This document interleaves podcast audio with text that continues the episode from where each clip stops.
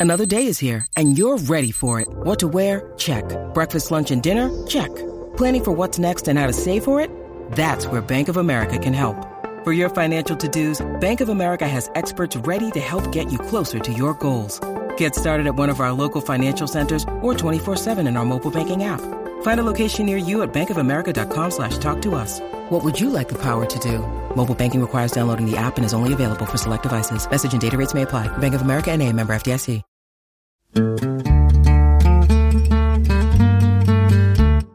Uh, I uh, I tend to go and see all my family uh, beforehand uh, because Ooh. trying to travel on Christmas week uh, with the UK trains being what they are in across all sorts of years, not even the factoring in the strikes at the moment, it's not a good idea. So I um Yeah, and, and you're talking to a crowd of people who know exactly what it's like to have a very robust rail system that's not functioning at 100%. And we're all, we've all had that frustration. I didn't know how much you'd be able to Yeah, that I empathize with that for one sure. now. But yeah. Mm. buddy. I get it. I get it. God, anybody else hate when their gold bathtub, their solid gold bathtub, uh, just isn't as shiny as it? Oh, I am a, luminous as it normally absolutely a living example of first world problems. Trust me. Sip. Mhm. Yeah, Americans some take co- note Starbucks to that, we can't partake in first world problems. Hmm. Hmm.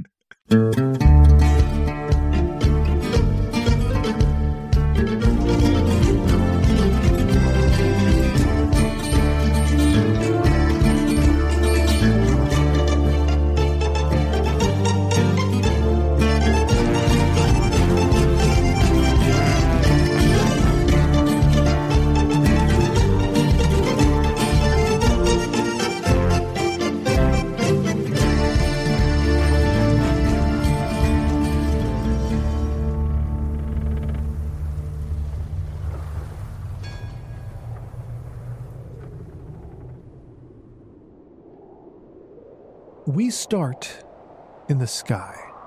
A ship hovering above a large, rolling, verdant expanse. Far beneath them, vanishingly far beneath the Uhuru, is a forest. Every forest. The Queen's infinite forest. We can see the wind passing through the trees, a frothing rage of branches threatening the ship above with the ground below. The Uhuru is climbing higher, higher than the clouds, higher than where most ships would travel, looking for where the forest ends. The Queen has the ability to make her forest and those who are inside it stretch on to wander forever. But the Queen does not own the sky, and so long as the Uhuru has fuel to burn, they should be able to rise above and find an escape.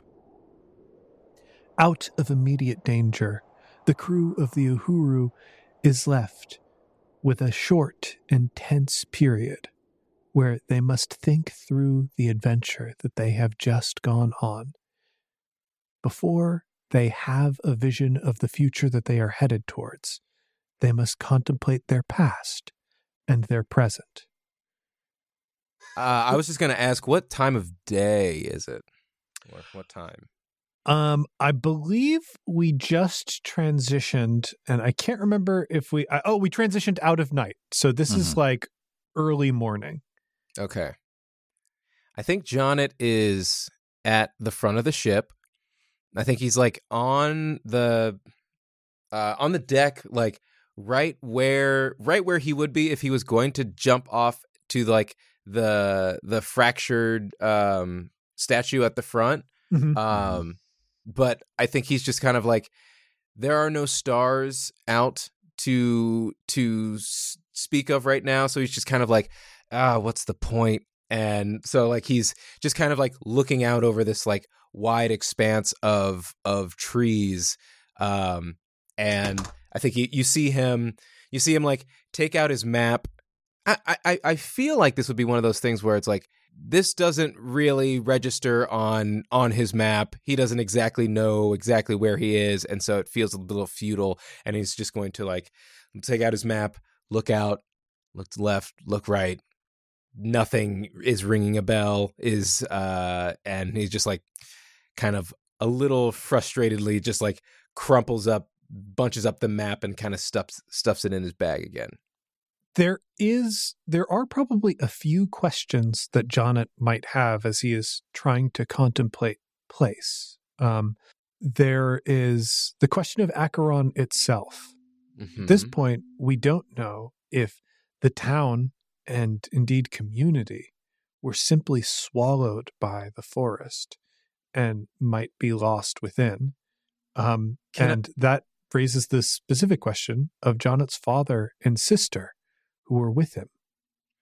So is there um is there any kind of like are there stories of this forest and like the scale of like like what is the largest thing to have disappeared into the forest, the Queen's Forest, Oh, that that we could know of, that John would know of? That's a great question. And I think the best way to answer it is going to be drawing a luminary. A luminary. Mm-hmm. Hmm. Isn't it going to be sad that we're not going to get the changeling anymore now that Johnny's gone? Uh, you know, I'm truly prepared for the changeling and the forest queen to simply somehow never again show up on the show. Every tr- every time you draw it, it just bursts into flames. Ah! Johnny texts you. What are you doing? What are you doing? are you yeah, doing? what's up? Hey, my my butt itches. Are you guys are you guys drawing luminaries?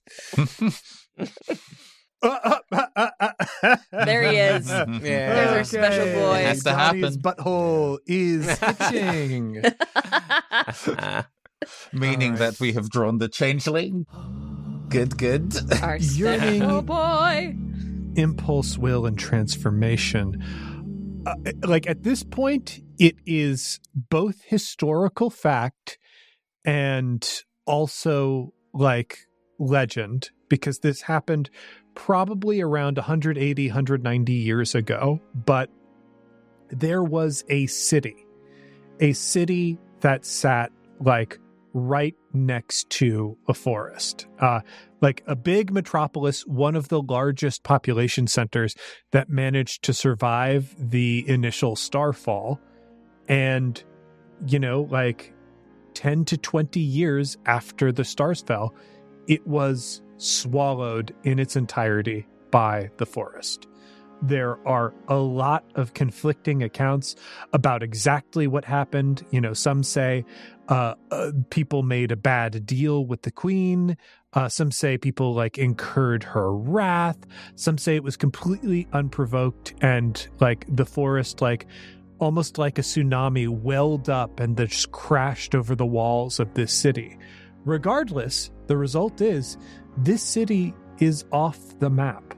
People used to, you know, probably visit this place on Griffin back because this is before uh, there were the skyships that you use today. Like, all it was still a factor. There were people living in it, um, people probably surviving in part off of what they get from that forest, and suddenly gone. And Jonnit, I feel like this is just, you know, one of the stories that Hip has told you, and that is a particularly galling and draining thing on your mind now because you know this story and you can scarcely say how you know it. You remember the information, but you don't remember hearing how the information was told to you, and that leads you to know exactly where the information came from.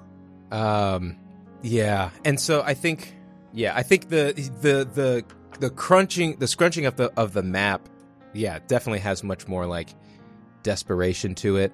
Um, and so, yeah, he's going to he's gonna like crumple up the map. He's gonna put it in his bag, and then like he's just kind of kind of gonna pace. He's pacing. Uh, I would say that like he jumps up on the railing on the deck and it's just kind of like pacing up and down the front of the ship um just kind of like looking for anything. Because I, I he's he's pacing around trying to trying to keep the thought of this is hearth all over again. This is hearth. This is hearth. Acheron's the new hearth out of his head. And like he's not doing a good job. Um and so maybe he like I feel like there's got to be someone in the crew that keeps like a some kind of telescope on them that's maybe not the captain. And I feel like maybe he's to like uh he's going to pace a little bit and then he's going to think of them and like maybe like go down go below deck and like maybe try to either ask for or just like borrow the their like telescope to try and wayfind a little bit. Yeah, I kind of like I like the idea. So there there are two options for you. There's Mhm. one whomever is in the crow's nest right now, um, or as you said, somebody below deck, like within the belly of the ship, who like watches the world from there. Which which do you prefer? I, I, yeah, I think it's like it's definitely crow's nest, and I think Jonnit is going to he's going to stop pacing. He's going to look up at the the crow's nest, and he's going to start climbing, and then he's going to get to the top, and he's very uh m- much more like uh short than uh, another version of Jonnit. Just going to essentially ask for the room. He's like, I'll, I got the watch here. I've got the watch. You can get out of here. Oh, uh, sh- sh- sure, sure thing. Yeah, Are you- thanks. Are you sure you're going to be all right? Yeah, and then he he just like holds out his hand and is like, uh, Oh, uh, there's a moment of hesitation. Yeah, whatever you need. Gives you the telescope. Um, Nathan. And so, It sounds like this person is younger than Jonnit, which makes me think this is one of the sickly orphans that we have aboard the ship. Which means the question that I have for you, like Mhm. I think this person is maybe a year younger than Jonnit. But Mm, obviously, Jonnit has been through all of these adventures. Jonnit has been in the thick of like some of the most dangerous things the Uhuru has experienced over the last several months. mhm. So I want to know how is this person who is essentially Jonnit's age looking at Jonnit right now as he's like just kind of come up, requested their duty, relieved them of duty, and like sent them off.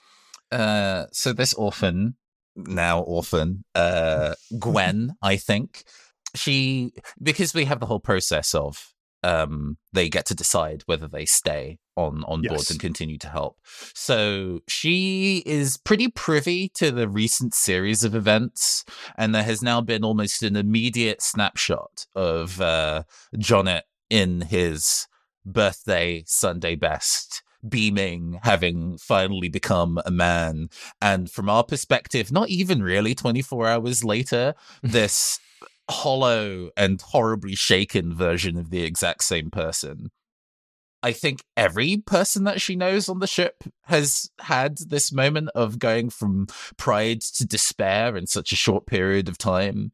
And even she, I suppose. So she understands, but isn't really in a position to pry on exactly what horrors uh Jonnit has seen. So she's just very, you know, if if if you need anything, please do say. We're all here to help if if you need Um, it. I'm good, thank you. Yes, You s- uh, uh, of of course. Uh, and s- Go ahead, go ahead. uh, and so I think from there, he like he like takes the he takes the telescope, he like starts to put it up, and then he he just like kind of surveys the the areas like there is nothing that is discernible like and i think he his his shoulders are are very heavy and very tight and he's just like he sighs at the futility of what he's about to do and then he puts the telescope up and starts like like looking around Mm. All right, we will we'll cut from there. I do just want to point out how much I love that Jonnit had his 16th birthday and like snapping our fingers we're on his moody teen arc, which That's what couldn't happens. love that more if I tried. Mhm, The mhm. moment you get into freshman year, it hits real, real hard. It comes for everyone. yeah yeah exact same time Next, oh god, I am really debating whether we need to move to Gable or Orimar next. Like everybody's carrying some heavy, heavy weight. I'm. I was gonna say, uh, for me, I think Gable is making their way to Orimar anyway. Okay. Okay. So let's so then we will do Orimar next because Gable will come to bring the threads together. Okay. So Orimar is in the kind of like bathrooms. He's sitting in a bath. Um, Orimar, while dead, has had to clean himself times before. He doesn't sweat, but just the nature of having to be out in the world means the body needs maintenance. But this is an actual bath that he has not had in six months. The actual the muscle memory of making it is still there, but the sensation of sitting in a in a pool of warm water is intolerable. It feels awful. The um, the the the, the sensation across his skin and actually processing the idea of heat and moisture is miserable now. I, I think like Orimar um, has so much in common with with like some of our uh, autistic listeners right now, in that he feels all of his clothes on his body. He feels every nerve ending that is in contact with this warm water. For so long, he has not had these physical experiences, and now suddenly it's on all the time and everywhere. Mm. And it's taking, I, I think he's actually having to use the processes that he does in combat to be able to block out extraneous information, to be able to focus on the task at hand. So just taking this bath has put him in fight mode, essentially, just to stop him from bodily getting back out of the bath again and being like, I can't take this. This is awful. I hate tense. this. Uh, the opposite of what you wanted a bath. I know. Mhm. I, he's he's surrounded by bubbles. Just yeah, I, I do want to set the the scene a little bit here because I am so intrigued by there being baths aboard the Uhuru. But the more that I think about it, the more it makes sense to me because we have like as part of all skyships furnaces. Um, like those are there. There are you know three to four furnaces on this ship, so there is the luxury of being able to heat water. And we know uh, from Bathroom Barry that there are beautiful bathroom Mhm. stalls aboard the Uhuru. And I think in similar, like grand fashion, there are these baths. So I feel like we see like either brass or or or copper like piping Mhm. uh that feeds like this large tub and maybe like there are rows of tubs in in the same way there were rows of uh like actual bathroom stalls in this separate place but i gotta feel like it is similarly opulently decorated um yes. i i would very lots, much lots like, of uh, lacquered paneled wood. I think it has a very alpine kind of feel. Mhm. You know, to, to make to make the baths marble too would just be too ostentatious, even for Bathroom Barry. Um, It's too so heavy. yes. yes, bathroom Barry is one just like there's a lot you can accomplish with a good stain and some lacquer you don't Mhm, need to go mhm. overboard Very DIY. But uh yeah you know or what would be uh, a moment of like relaxation and centering uh just has kind of continued this um entirely new hurdle for Orimar to have to cope with and deal with. Uh at the time um Travis may have thought that uh the captain being alive again would be a blessing, but at the moment where things currently are, Orimar can only see it as a curse. Eventually, the sensation is just too much, and he's like, "This is fine," um, and gets back out uh, and changes back into back into kind of like clothes to make his way um, to his office uh, because he needs to reseed his dreads, which is also something that has not been done properly in the last six months. Um, yeah not And- since Dreff died Six months. That's so much. Uh, Yeah. Yeah. uh, and uh, I, I think he's having um, some physical trouble with it. There's also muscle memory here. He knows how to do this, but the way that he was able to pilot his body before um, while still nuanced, was in very broad strokes.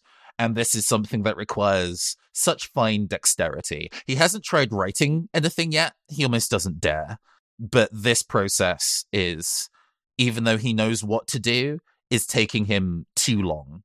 And uh, whenever uh, the narrative resumes with other people, he's in the middle of doing so, uh, if interrupted. Yeah, I, I think like one thing that I would like to clarify with this is it's probably because Orimar is caught between controlling his body in the natural, instinctual way that all of us as living beings control our own bodies, Mm-hmm. and controlling his body as a necromantic thing.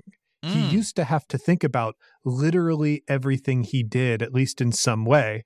I mean, a good analogy for for anybody who lives in our world is a video game where you input every movement deliberately that you do instead of doing all of it instinctually, even if some of it is wrapped up in muscle memory.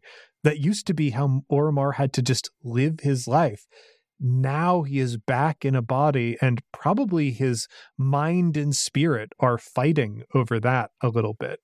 Yeah, I was gonna, I was gonna ask. Uh, uh, Orimar tries to look inward. Um, I'm, I, I'm not somebody who's, uh, uh, who's tried meditating, and I don't think I would necessarily be capable of it. My mind is too fried. But uh, he tries to look inwards at his own soul, which I don't think is something a person normally knows how to do. But you know, um, he he's previously aware of the physicality of his own soul and tries to do so now. Is that even possible? Well, I have just drawn the children, um, uh, also known as the angels, which represent consequence, inevitability, and eternity. And I kind of think, based on the experiences that Orimar has had, um, and this being so recent after coming back into his physical body, Mm-hmm. I feel like you are walking along and then suddenly, very quickly, you find yourself pulled back into your mind palace. Like the world is so loud, there is so much experience, uh, like so many physical sensations, and also what you are weighing on your mind, the conversations that you had with the queen, your plans for the future, your feelings for the people who are so close to you in your life, what the Mhm. green hearts taunted you with, the idea that perhaps you have been walking down this path so resolutely you have been willing to burn the things that are actually most important to you Mm. all of that swirling torment, trying to turn it off, and suddenly you are in the mind palace once more. It feels a little different now that the body has its own uh, functions back.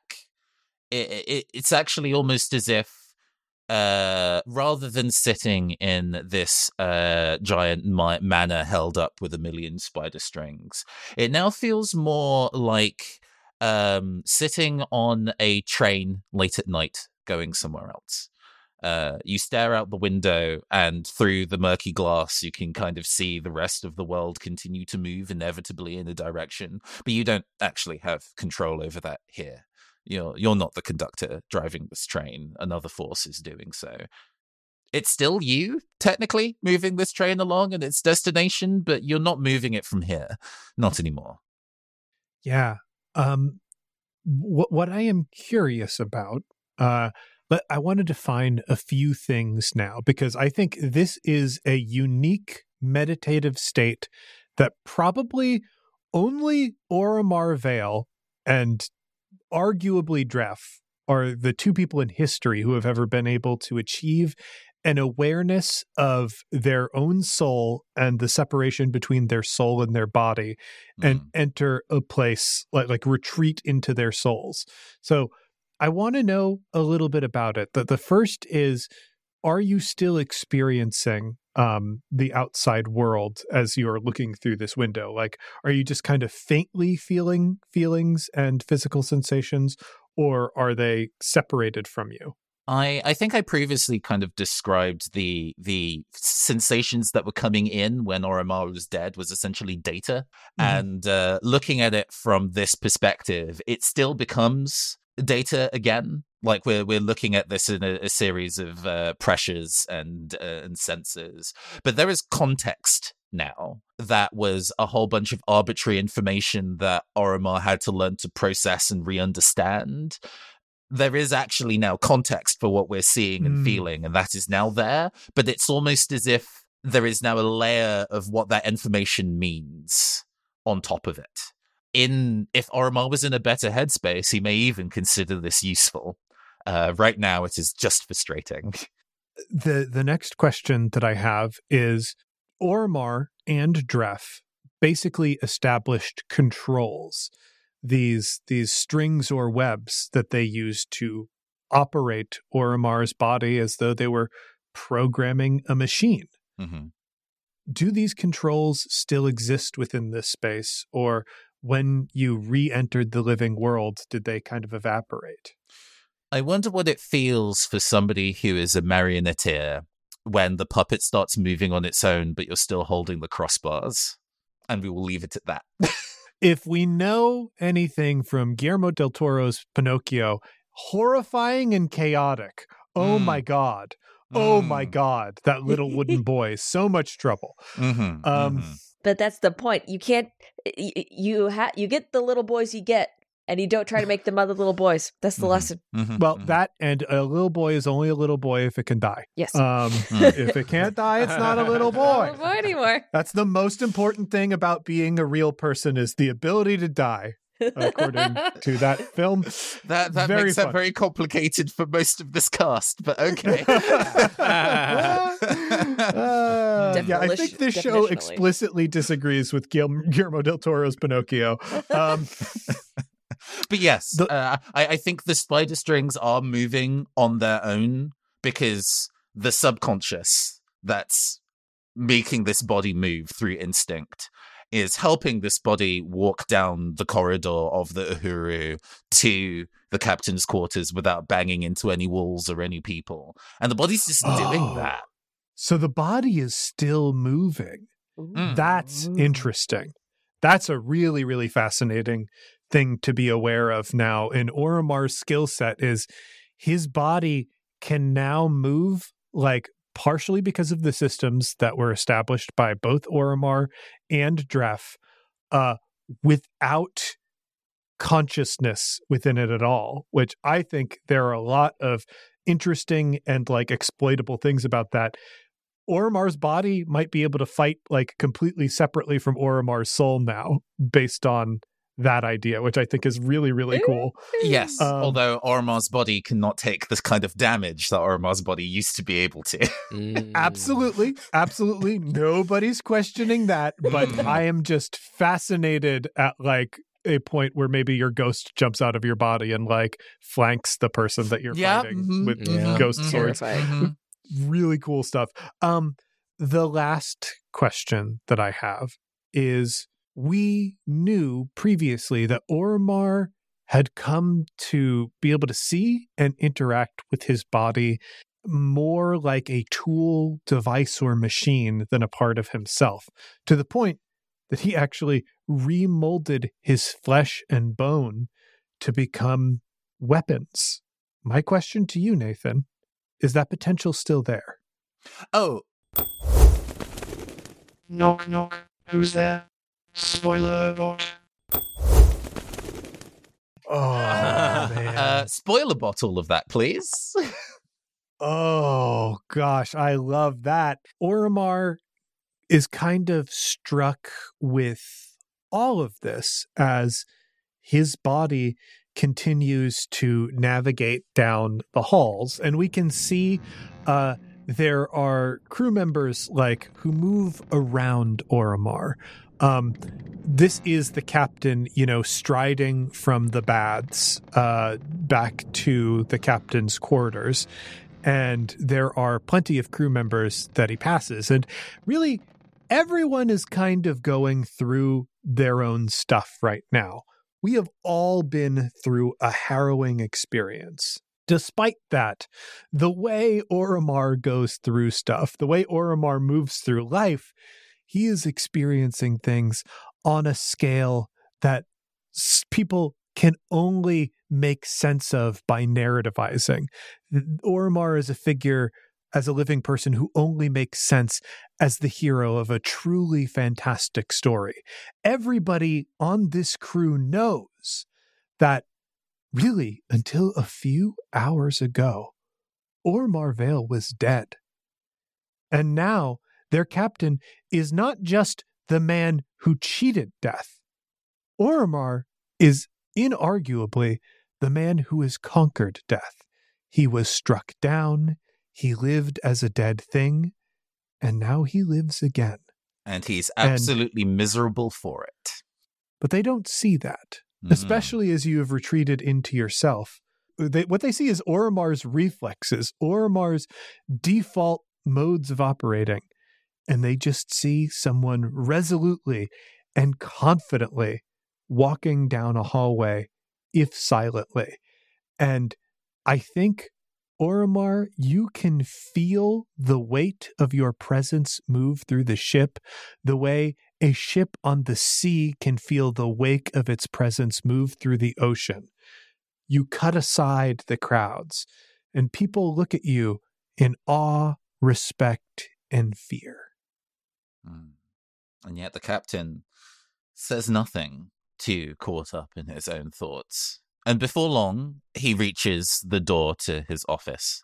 And uh, it's the sound of the door closing behind him that I think jolts him out of looking internally. The body has now arrived at its destination. A light here for the captain's office. Then let's cut over to Gable. Um, Gable, how long has it been since Travis left? I think hours at this Just a few point. hours. Gable has not in not in like the sleeping quarters or anything. They are below deck in a particularly dusty corner and they're sort of just sitting on the floor thinking and you can see in the dust on the floor there's a bunch of like patterns and markings that they've drawn out and what they've been trying to do ever since Travis left is try really hard to remember all the stars that they saw in the sky last night. Because as soon as Travis left, they started freaking out about I've seen the same constellations for hundreds of years. I know exactly what's in the sky. And in sort of like an anxious, uh, obsessive sort of way, they're double, triple checking like, is this here? Is this here? Was this here before? Was this here before? So they're just desperately mapping through, but can't hang on to the memory that well. And so they're just sort of stewing. Yeah, I think like the the thing is, Gable, we know, is not a star watcher, has never studied star watching, and kind of always had this awareness that like. I mean, maybe, maybe I, I don't know how long they've had this particular awareness. Um, they must have known that they were a fallen, like, and they had a vague idea that, like, well, stars are angels, and you know, there's uh, uh, uh, two things that you carried around with you. Those are lights in the sky um, that move around, and those things, like some of them, are like Fred. Like theoretically, I knew that specific guy. This is Mhm. my Um, friend. my Mm. friend used to be in the top right corner. Is my Mhm. friend still there? Yeah. So like you like it used to be like information that you knew but like was not ever as important as your immediate life as well I have to you know survive or stay secret until the next day and then I'll think about the day after that or there are simply too many injustices in this world and I have to focus on correcting what I can because I both feel compelled to do that and feel that that is the right thing to do. Um, but now, like you are looking at the fact that there are stars in the sky through a completely different lens. those lights that have been above you for 200 years. Like, I feel like in Gable's mindscape, we can see those things getting closer and closer and closer, and the light that is emanating from them resolves to become more complicated with patterns and textures until it is very clear that they are eyes looking down on the world of sphere emanating light from them, and that each point of light in the sky is its own being, and one of them that sits resolutely above all the others and does not move is the morning star, Lucifer.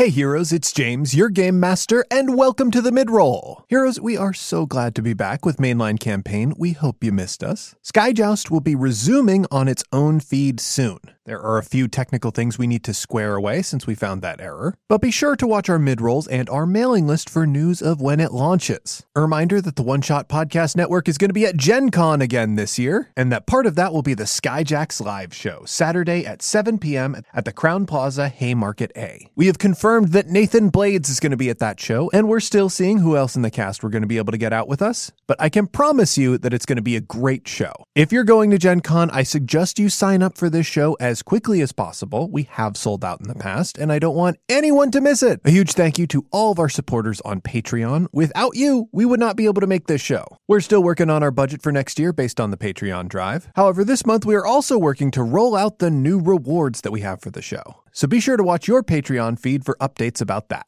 Now then, a quick word from our sponsor. And with all that out of the way, let's get back in the sky.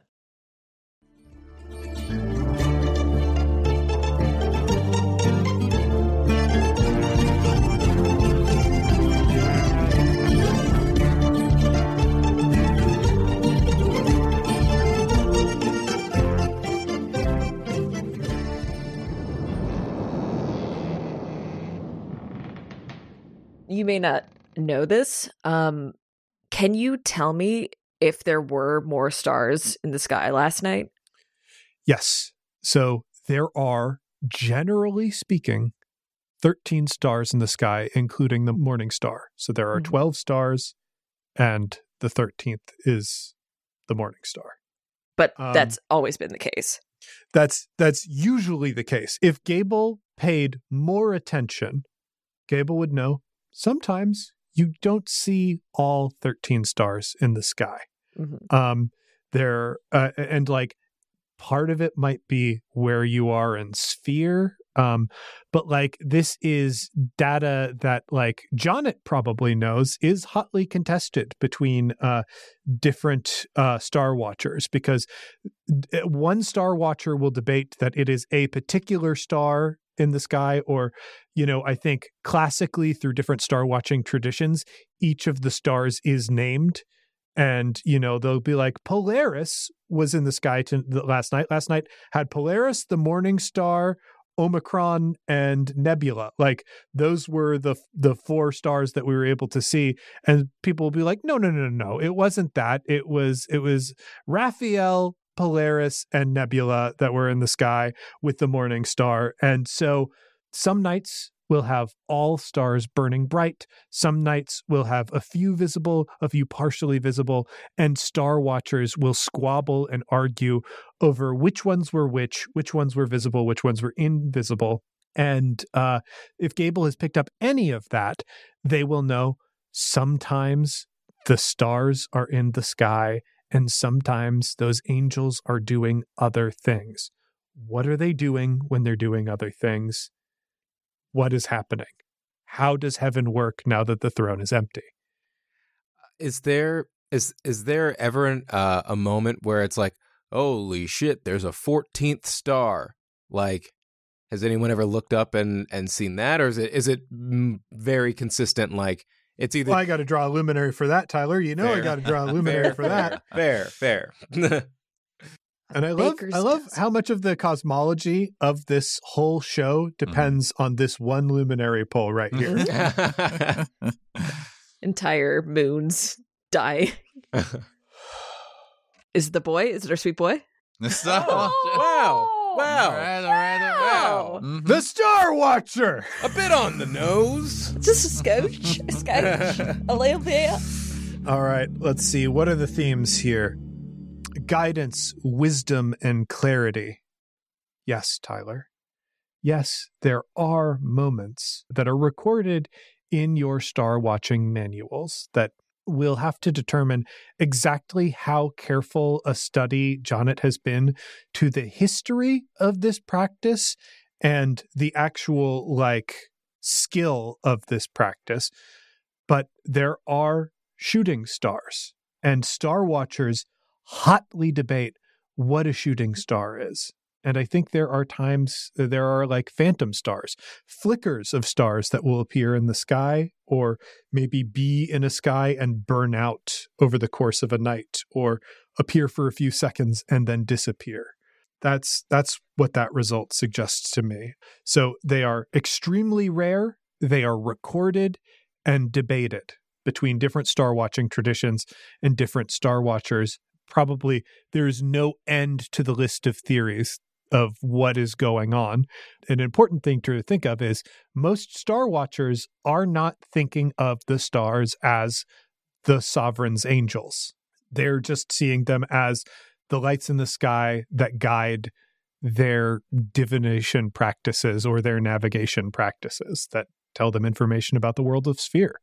Knowing what they do now, Gable is sort of just standing up with their hands leaning and pressed on uh, like a low hanging beam, just completely in a spiral, in an anxiety spiral. Just that knowing and unsurety of like sometimes the 13th's not there, so the going in and out, and who who was there last night, who could potentially be down on Earth now, is just completely annihilating their uh both sense of st- self and their sense of comfort and so Yeah. they need to find something to get them out of they need to tell someone or stop this thought process as soon as they can Yeah, and for for stage picture, I think one thing that we need to point out is that Gable is doing this contemplation in the area of the ship where they were keeping their rock collection. That's that's what it feels like. This is where they did that ceremony earlier that like kind of knocked them out as they touched the feather and and retreated into their memories and uh, recalled their history with the morning star and things swirling around you is like, yeah, who is left?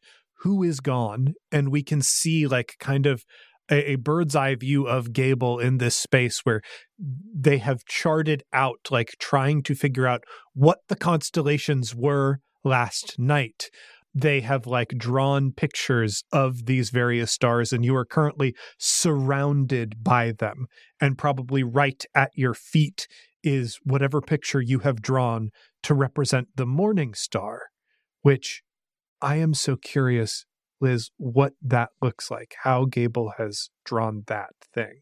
oh boy it's probably a little half-hearted a little bit dusty but it's a mouth with a tongue Ooh, I I like how creepy that is. Uh, yeah, and like sort of spanning out from that, swirling around that are these depictions of the other 12 stars that could exist.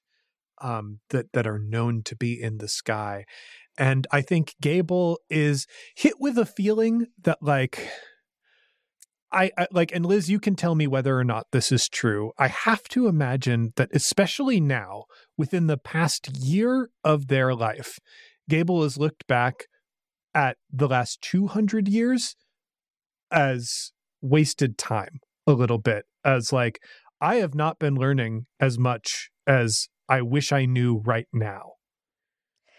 oh yeah there's a tremendous amount of regret and i feel like travis sort of did the same thing where so much of their time was spent hiding, being afraid, and just attempting to just exist with the knowledge that existence was forever and pointless. And I think they feel a little bit of regret, but also melancholy at not no longer having that time in their life anymore because the moment that they started caring about things is the moment where they the, the, the things started to get hard and like when you open yourself up to the realities of who you were as a person in the past you can either move on and say like okay i'm just going to do better i'm going to be better or you can just stick and be constantly beating yourself up like i hate the person who i was i regret everything and they're not there yet.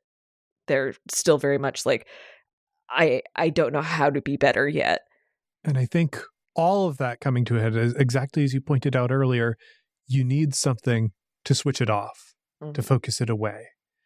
Um, and I feel like you'll that, that that this is where you're you're heading to the the captain's office. I just want to know what is it like for Gable moving through, you know, the halls of the Uhuru to to get to the captain's quarters. Well, first they do they sweep their boot over all the dust Hmm. to hide the map they're making. And then they make I think they're kind of in the the bowels of the ship so they're making their way up stairs and trying to clock as many people as they can and how everyone's feeling after this truly exhausting moment in the moment in the woods, but also most of us don't know what happened to the rest of the crew and what what they went through. I am gonna draw a luminary for the crew of the Uhuru right now because I can see, I can see morale landing in a lot of different directions right now. All Um, of the most of those directions being low. Mhm. yeah, Like- Or they're like, yeah, hell yeah, we Yeah, did exactly. it. This could- survived. this oh could my be- god. yeah. We've uh, yet again the Uhuru has survived against impossible odds. Mhm. You know, you can only do that so many times. Mhm. yeah. The loom. The loom is toil, obligation, and sacrifice. So I kind of think the overall feeling that the crew has right now is tired.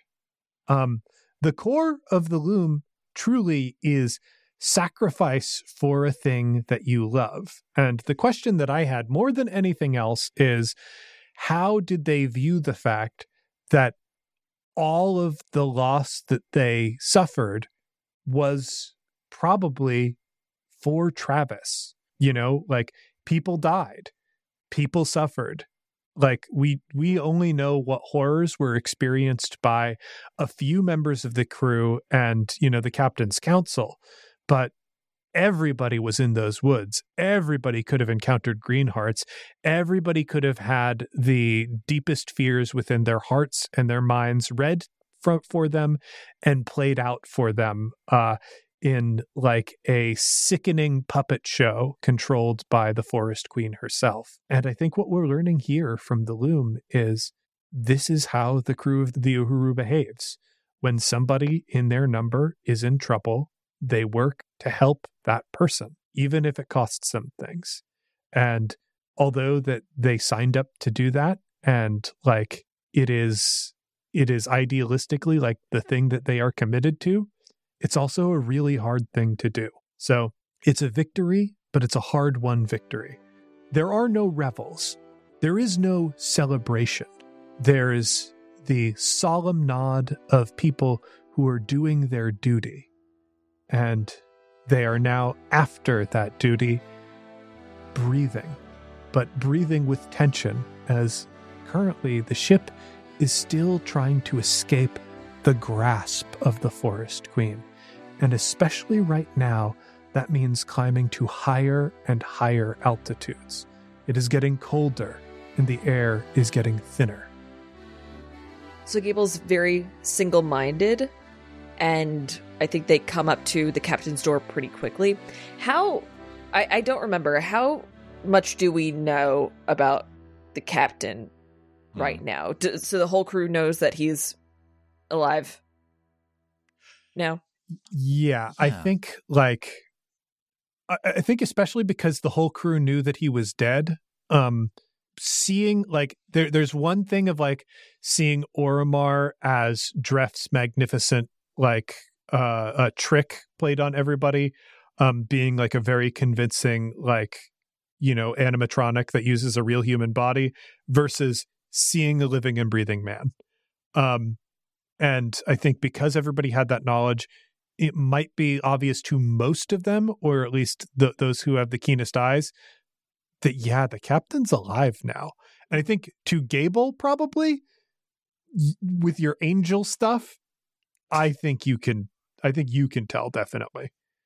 Gotcha. But actually, I'll leave that. You know what? I'm going to leave that to Hmm. Nathan. Nathan, how many people know that you're alive? Uh, I I like the idea of when Orimar was moving down the corridor to his office, and they were passing by people and not responding to them. There may have been a couple of people who encountered the captain on that walk and just kind of noticed that his skin was not as ashen as before Mm. you know the, the the way that you can visibly tell if uh if uh, someone is a corpse or not um, It's like, ooh, that's not I- a dead person. I feel like that probably like that spawns like uh, a chain of thought in maybe like probably more than half of the crew where it's like, Mm. oh my god, that means he was. Wow, I didn't see Oh. that for six Oh. months. Whoa, Mm. Wait, whoa! Am He- he I looks- stupid? Yeah, I guess I in, a- in a certain way, especially since he's definitely not wearing his hat. He used to wear his hat a lot specifically to obscure his face and make it harder to tell. Um, Mhm. And walking through this hatless, uh, and I guess to some people's eyes, carefree of that space, I suppose he looks like an entirely different person. The way his Mm. body has carried himself. Uh, I guess literally and metaphorically under this circumstance was not as how he behaved before. So I think Gable has some idea Mhm. at this point because we had that talk with Travis on the deck, but Mhm. not knowing exactly what. So before they knock on the captain's door, they pick out an orphan who they know is going to the kitchen and bend down and say, "Hi, uh, what's your name?" Uh, uh it, it's it's Gwen. Gwen. Oh, Gwen, I'm so sorry. I I didn't remember. I'm that's that's completely on me. It's My fine. apologies. You've been busy. We've all been busy. I know. Well, we, we've all been busy, and you've been very brave. She looks from what I can gather. haunted when she when she says busy. One Okay. considers what she kind of ran into in the forest for a while. And seeing that thousand yard stare, I'm going to make this. Hey, I have a quick question for you.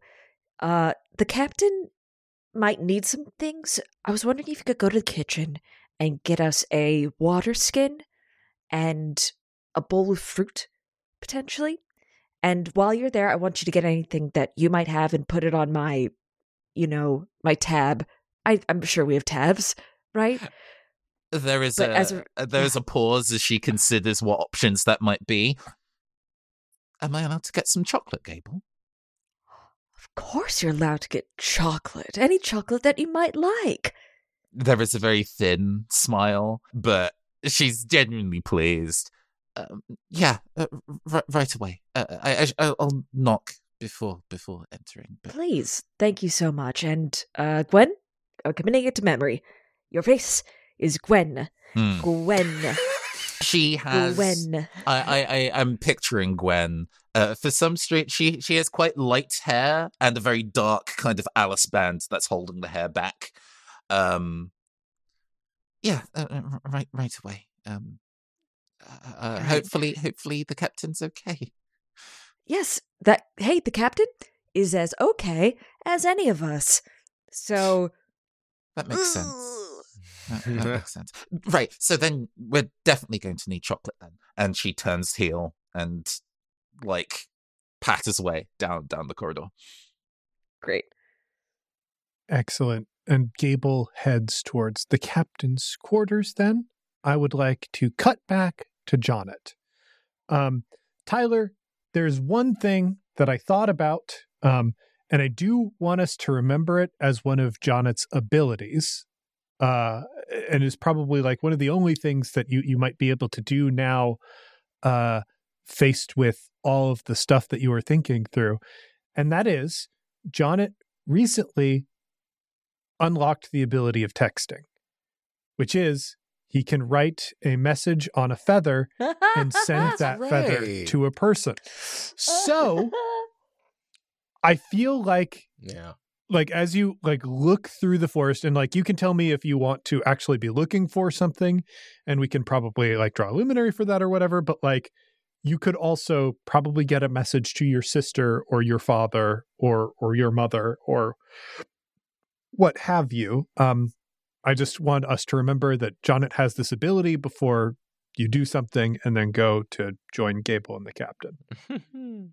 Uh, I feel like, yeah, I, I, think it's, I think he is looking for, because in in my head we are like we are hovering over like just a unrelenting like like sea of trees, and I think Jonnit is looking for anything that could be like like interpreted as a landmark or as like a, a break in the trees uh you know best case scenario like uh like the you know the tree line stops far off in the distance and it's like oh there that's where we go anything other than just like dense unending unrelenting trees of more or less the similar height um right. well for that we got to draw luminary fair for sure. Okay, and for that we get the whale. The whale, uh, or the Leviathan, stands for revenge, irony, and fate. I don't know about you, but to me, that suggests there's no variation. Yeah, And like yeah. that's the thing that's infuriating. This is completely impenetrable. This is the power of a luminary. I think that's like if to someone who uh like to someone who hasn't been like watching the the uh the trees uh for as long as Jonnit has it's like you wouldn't even think about it it's like okay it's a lot of trees we're in the domain of the forest queen like okay like something's going on but it's like the more you like the more you the more time you spend with it the more you realize like these trees are damn near the exact same height. Like, there's no way that like these could all have been planted and and germinated and grown exactly at the same time. But it's like it's almost like level. Like, what the like this is.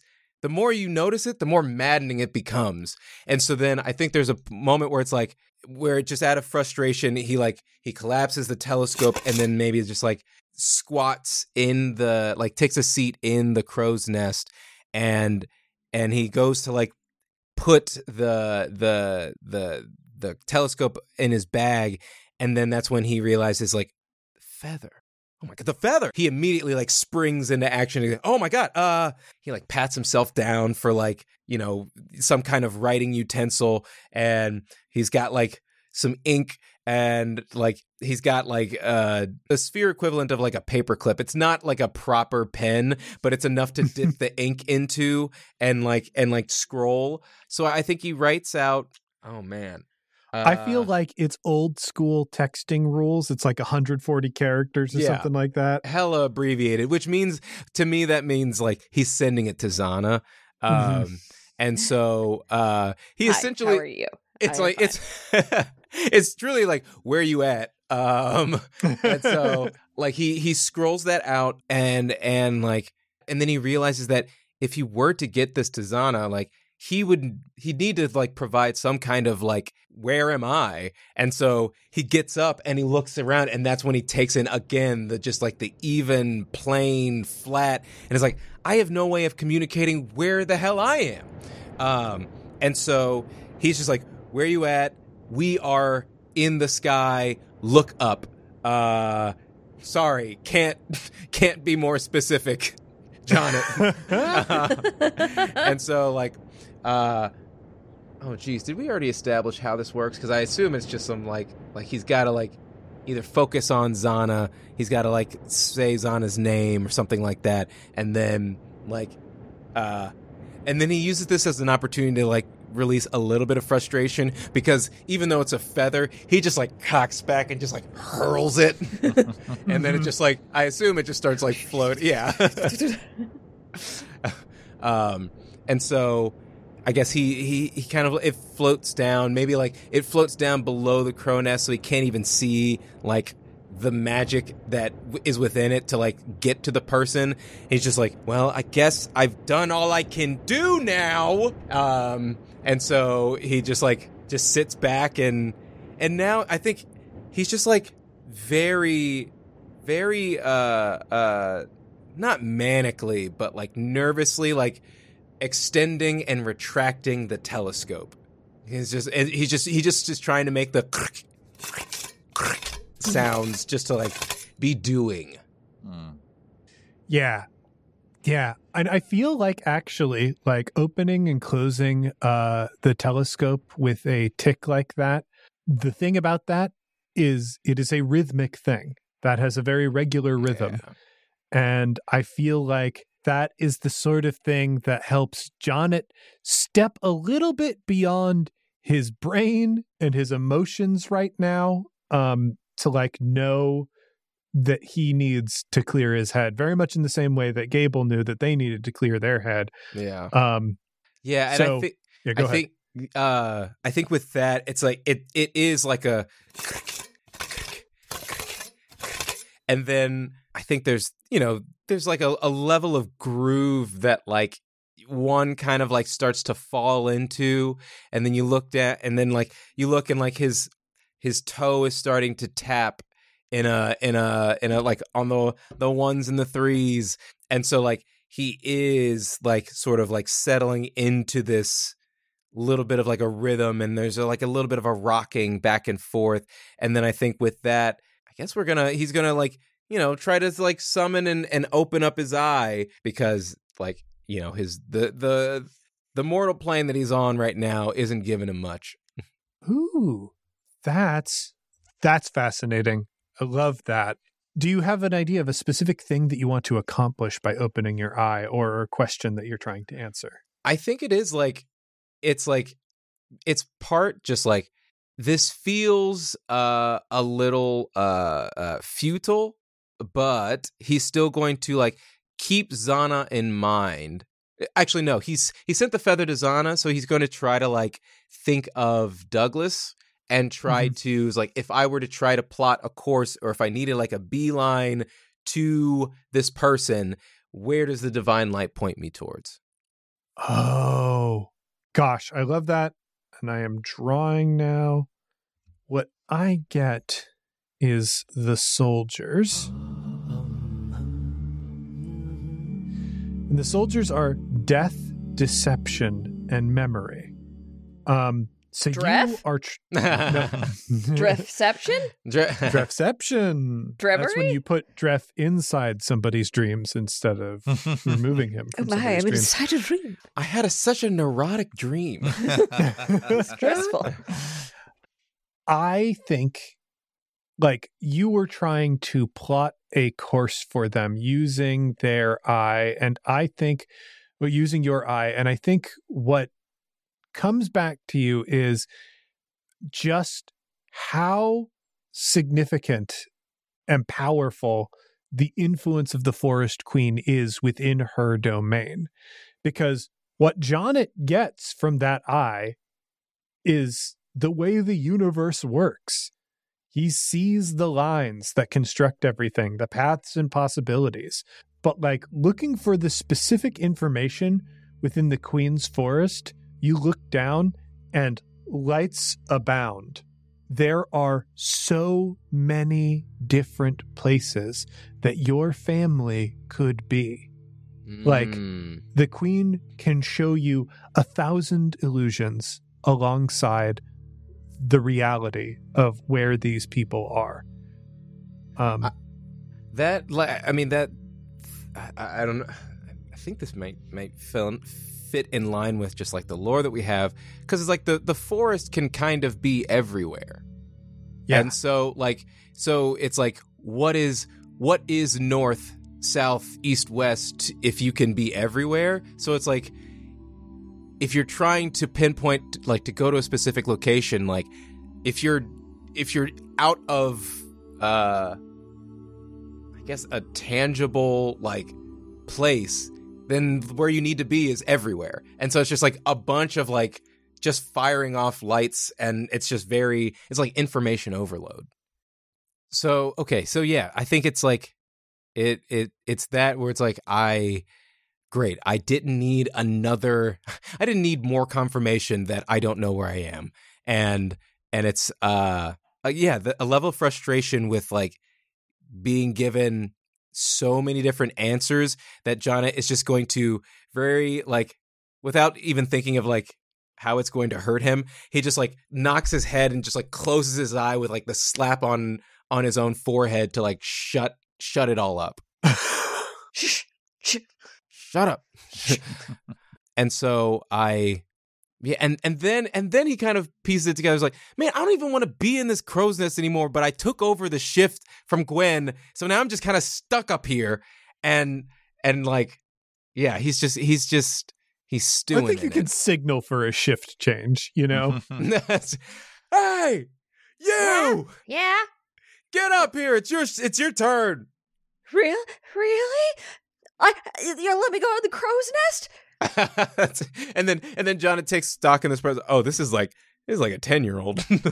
They say I'm not supposed to go above eight feet above the ground because I'm always falling. But no, I say no. if I you go up, find you find someone two to four years older than you, and you send them up here. but but you just said you need someone right now. You said it right now. You need I- to get down and Do not question a superior, minutes. taller officer.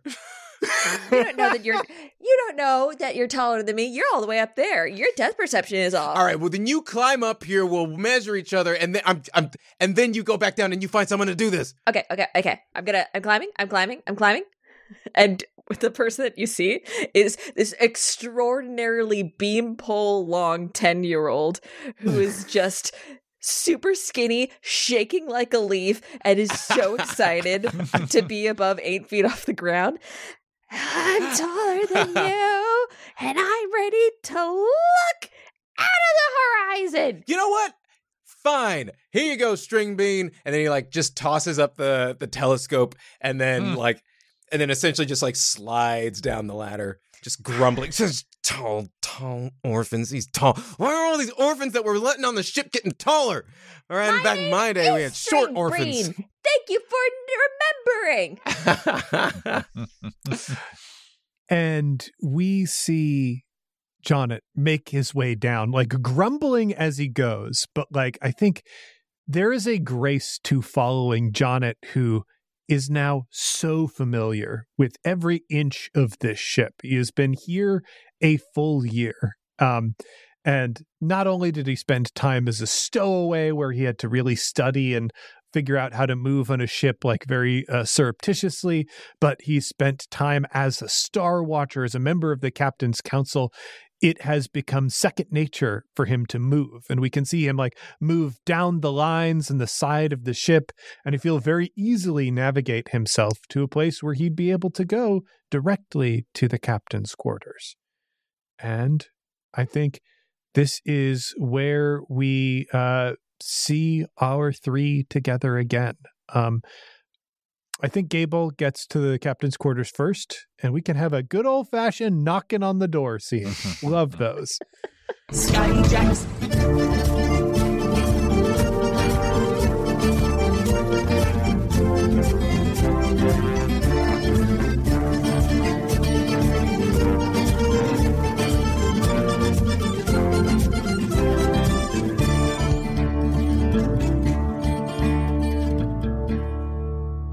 We return once again to the long line of applicants in front of the skyship Uhuru. Someone uh, hobbles off the line and presents themselves uh, to the auditioning uh, review committee. and what, what what does this person look like? this person is uh I would say like very precariously standing. Um he's a, an older older gentleman, very very salt and pepper, more salt than pepper and uh he's he's like He's got the he's got like a, a young man's uniform, but he's just like undersized in it, and he's very wobbly. Um, he puts his um his application down. He stands back very proudly, and you can see like in his left hand, he's got like a a, a thread of rope that he's just like you know just fiddling with every now and again. Like he might like you know, do some finger work and then like pull out a knot, but then he'll undo it and uh, he's just fiddling with it. Mhm. There's my application. Uh, Uh, well, uh, thank you for your application. Uh, thank You're for steadying the ship long enough for me to get on. oh, Uh, Roland do you Spike need a- here. Do you need a chair? Would you like to sit, or perhaps, uh, Nope, no need. Uh, right. Tip top shape. I am just getting my sea legs here. Whoa! And then There's- uh, there's no the, the the the the room tilts ever so slightly, less than a degree, and Marlin he very uh, clumsily like scoots to the left and then Mhm. rebalances himself, comes back center. Now, if you need a chair, say you need a chair. This is a liability issue at some point, and I don't Hmm. know that we can afford another slip and fall accident. I'll have you know that I am an accomplished sailor and I do not need any kind of help. it's also worth saying that both slip and fall were fine when when they were stabbed. Very. I mean, it, it went, it passed right through. It didn't hit any major organs, That's true. but but slip and fall sued the ship. That's tr- and that's Yeah. that's on us for not having the legal representation we needed. But anyway, Mr. Spike, thank you so much for giving this to us. It seems like you have an extensive experience that we would love to have on this ship. seafarers are kind of hard to come by, considering uh, most of them tend not to be uh, around these days, if you know what I mean. Yes, yes. Uh, claim by claim by time, claim by the sea, claim by cowardice. Not old uh, Marlin Spike. Uh, I am here uh, because I noticed. Uh, I was taking a walk down the the dock and and I saw your ship and I looked at your ship and I saw the knot securing the ship to the dock and I was just, well, this will not do. And so I've been retired for about. 40 years, but I'm coming out of retirement now Excuse because me. When yeah, did you been a- retire? What's that? When did you retire? No, about 40 years ago. Um, So you've been coming out of retired for forty years. Yes, I have. I I served. Uh, I served my crew. I served my team. Uh, uh, we we ruled the skies for a time, and I decided to hang all that up. Uh, so you're naked- anywhere from 40 to 120 years old. The I- I very mean, I mean, yes. Gable, you shouldn't necessarily be so concerned with people being older than expected, all things considered. Especially because we could be sued. Oh wait, you don't crack either. Uh, Y'all how remember how what you- age and discrimination sued us for? Uh, Orimar is uh, kind of like, well, uh, I was previously uh, going to be working on going the distance, uh, but we've had uh, people as old as uh, 200 working on the ship, you know. Uh, Mm. So, hey, uh, no age discrimination nor accessibility discrimination, which is why you were able to get on the ship safe and sound. Mhm. Now- Well, uh, uh, safe with an asterisk. Uh, coming up the coming up the the plank. I, I, uh, you had the the ropes that were supposed to be your your essentially your guardrails as uh you kind of walk up. Uh, one uh one slipped through and uh and uh came untaught. I almost plummeted uh out of the off of the the plank into the dock. Uh, which actually cannot stand. I I went and I resecured it. Uh, I did have a Oh. double Wurlitzer knot. Um, got it there. All good. It's it should be ready to Now, go. now, hold on, hold on, hold on. All the knot work that we do on the ship is is mostly Shibari inspired. So a lot of what we're doing is for show, but it's you know showmanship is What- important. What this for show? This Yeah. is for this is function, sir. I did what is a your name? simple, I did a simple harness, and I finished it off with a monkey's fist. Oh. Absolutely. Get at what? Who is? Who are you? And are you in a position of authority? And if so, uh, then that is a. Um, spit. Scream. This is well, spit. I'm Spike, and we do not agree. All right, all right, all right. That's it. It's gonna come down to a nod off between you and me. You just said that mm. your knots are not functional and will slip out very easily. This is Well, a contest you are setting yourself up to lose. knots are loose enough for the comfort of the tie. I that's We cannot cut off circulation. Mhm. I didn't know that that's what all of our knots were. This is so dangerous. I'll have you know, sir, that knots need and should only be used for their functional purpose and nothing of the sexual sense or like. All right? How dare you? Well, that's uh, that's kind of curious because uh, I can kind of tell that what you're wearing, you you Yeah. you've got s- you got some rope under there, don't you? Absolutely. And so uh uh Spike he pull he reaches behind his back and then just starts as as this conversation continues Spike is just going to be un pulling out more and more rope from somewhere behind him. Yes, I've been uh I accumulate rope, I collected, and then I also uh, weave my own uh just in case I I need to do some knotting and uh in in a way that I wasn't expecting at the beginning of the day. Are is he getting like thinner as he keeps on? yes. Uh, it's starting. It's starting like at his ankles. Like every time you like look back at him at the floor, you're noticing that like he's getting a little thinner, a little thinner. Um, but he is not. He's not ac- acknowledged. No, I, I know tensions are high, but there's no need to entirely unravel under current circumstances. No, Uh, I, I'll have you know that I am keeping it taut. I'm keeping it tight. I'm keeping it spooled up. Okay. Okay. Uh, I am just. Uh, I'm just preparing because it's looking like I've got my work cut out for me. If all of these knots on this ship are just for show. Oh, I- so you're uh, already thinking about what you'll be doing once you're employed, I see. Uh, uh, you know what? That's you have to envision yourself in the position that you want in order to achieve the position. I learned Do that you when read The I. Secret too? Oh my god! Look, It's I, s- canonical that everybody reads the secret. I don't know about you and your crew, but when I finished knotting, I picked up reading, and uh, the secret was the first on my list. I just the things that you can speak into existence by just putting your mind to it. And Mm-hmm. I think I've put my mind to spit leaving the ship forever for a long time. and I think it's finally happening. Well, I don't know much about this man from Adam, but uh, from your knot work, I could say that uh, I'm available. I, whatever his job is, I will. I'm available to do it. So you're you're telling me that you're available for knotting. No, the, the very same. The Now this sounds much Captain. better. Okay, Captain, I know I'm what back I know on what's board. happening. I'm back on board. No, I I'm off. I'm off the board. I'm away from the board. I'm throwing the board overboard. Look, look, when we hire somebody, it needs to be the end of this process, has to be the the the, the omega of this process. No. And whoever we hire has to have a versatile skill set. I need an let's omega a separate verse conversation, out just of the this two of us, process. about about something else, please. Understood. Um, I'm available to start tomorrow. All right, right. all right, Well- all right. Can you do a halter hitch? A halter hitch? I've already got that one tied. He pulls it out from uh, from behind him. All right. Well, what about a handcuff knot? A handcuff. Uh, he, I'll, I'll, I've got handcuff links.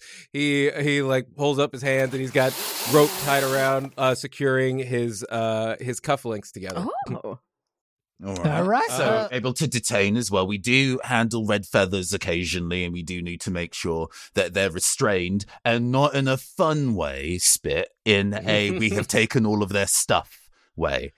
Okay, sure, fine, fine, but but a swing hitch. Can you do a swing hitch? A swing hitch. I haven't done that in 45 years, but if I had to guess, I'd say that's the, you go under with the loop and through and punch it in the eye and twist, twist, twist. Okay. How about that? Ah. Okay, you got you got a swing and that hitch. and you that will that will support at least up to uh 300 pounds 300 pounds just from this one knot All right? fine, fine. have you what ever, about what have you- about- have you ever done a sheet bend a sheet bend? a sheet bend knot what's, what's a sheet bend? Because I've done I've done what you said, but it wasn't a knot. Spit. I am did so you bend upset over some sheets you right now. did you bend over some sheets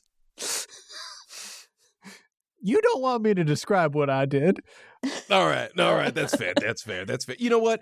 I, I'm I'm coming to think that uh, if I'm going to be on this ship and this officer is also going to be on the ship, I don't know. I don't know. There might uh, not look, be. look, a- look, look, look, look. So this please, the ship is quite large. It could hold two hundred and them to them people. So you know, there's enough- edidum, two hundred edidum, edidum. you heard the You number I said. Don't question it. Um, so you know we're we're able to go and post you somewhere where it won't be in a circumstance where your where your rope work will be in a compromised position. For example, uh, we have the likes of Slam, who is shirtless all the time, but has no concept of anything. Uh, to do with the work that you're currently doing, It shirts or in won't general. fit on the boy. Uh, you know, we've we've tried. We, he needs a special prescription shirt, and it's very far away where you have to pick it up. Uh, likewise, we have in the general like uh, rigging of the ship, Mhm. um, where obviously your knots will come in in close ha- uh, quarters, come in quite handy, and uh, there is no room up there uh, for any of the uh, concerns that you have. Although I do suppose suspension play is a thing. Anyway, um, Well, that actually get brings me to a, an interesting point because I, I would be open to being on this ship while Spit is also on this ship. Uh, but I I would actually like to put it in my contract um, that I reserve the right to uh, hoist myself up from uh, roof scaffoldings at any point in time to uh, get myself out of the way if, if Spit might be around. So if I were to be on this ship, just know that at any moment in time I could be above you, uh, just just hanging out. Just it could be out of personal preference. It could be because I don't want to talk to you. But just know that no matter where you are on the ship, I could be right above you. You could Hmm, be. I must say, I don't know. Suspension stuff is usually a hard limit for me, but now I'm thinking I'm reconsidering. Ah, It okay. It is absolutely not sexual. I'm open to some kind of enemies to lovers scenario or enemies to enemies who fuck sometimes scenario or or some kind of scenario where we're enemies and then that tension simmers for a long time and we're Enemies, sort but of there's friends only and one bed. allies and eventually it circles around to lovers at some point. I just I feel like that's an energy that we could sustain. I'm a yes. It's going to be a yes for me. I'm so frustrated by this conversation. I'm going to lean right here against this woven uh guardrail that we have over a porthole in next to wherever we're interviewing people just out of frustration and whoa, whoa I'm falling. He'll not. Kata! oh That's careful. Yes. Careful. Watch yourself now, all right? I would Give be two more days than off. happy to have you constantly Mission Impossible. So that's two yeses, Captain. I do believe that this is a third yes. All right, and uh, what's uh, what's the deal with this uh, young young man with peanut butter in his mouth? Mm, mm, he's great. Donald holds up a, th- uh, a thumb. All right, a, a unanimous yes. All right. Yeah. Well, I got to tell my wife and eight kids that I am not coming home tonight because I'm hitting the oh, skies. oh no. Oh, oh god. Oh no. No, no, no. I've been looking for a reason to get out because life is just too boring. But uh, this is great. Oh no. What's this name of this ship again? Okay. Ah. Well, why don't we leave it to to our, our young crew member who has just a mouthful of peanut butter to say the name of the ship and then this. Mm. All right. Yep. Scene. I do love that when Jonnit's not speaking, he's just like a full hand in a, in a jar Winnie, of he's peanut Winnie butter. the Poohin. Campaign Skyjacks is a one shot network production. For more information, be sure to follow us on Twitter over at CampaignPod for updates about live shows and other events we might be doing. You can find more great gaming shows over at oneshotpodcast.com. Jonnit Kessler was played by Tyler Davis, who can be found on Twitter and Instagram at Tyler A. Dave. You can stream his short film, Lining, on the Roku app. Gable was played by Liz Anderson, who can be found on Twitter at Liz Anderson underscore underscore underscore, or on her podcast, Paired. Travis Madigo was played by Johnny O'Mara, who can be found on Twitter at Johnny in Briefs or on his podcast, Bill Buds. Captain Orimar Vale was played by Nathan Blades, who can be found on Twitter at Phantom Arts ENT or streaming at twitch.tv slash the neoncaster. I am James D'Amato, your host and game master. You can find me on Twitter at OneShotRPG or on my podcast, One Shot. The original music featured in this podcast was written, composed, and performed by Arnie Parrott. You can find him over on Twitter at Arnie Parrott or on his website, ATP Tunes. This episode was edited by Ali Grauer, who can be found on Twitter at Dreams to Become, or on her podcast, Skyjack's Courier's Call. Our logo was designed by Fiona Shea, who can be found on Twitter at Lunarum. The World of Sphere was inspired in part by the music of the Decemberists and Illimat, produced by Twogether Studios. This show was made in part by using a modified version of the Genesys role playing system, designed by Sam Stewart and a team of talented professionals. There are no kings. Take flight. Health to the strangers who've ever been kind, and once for our friends ne'er to rise. Twice to the dearest we're leaving behind, who know we can never deny the call of the sky.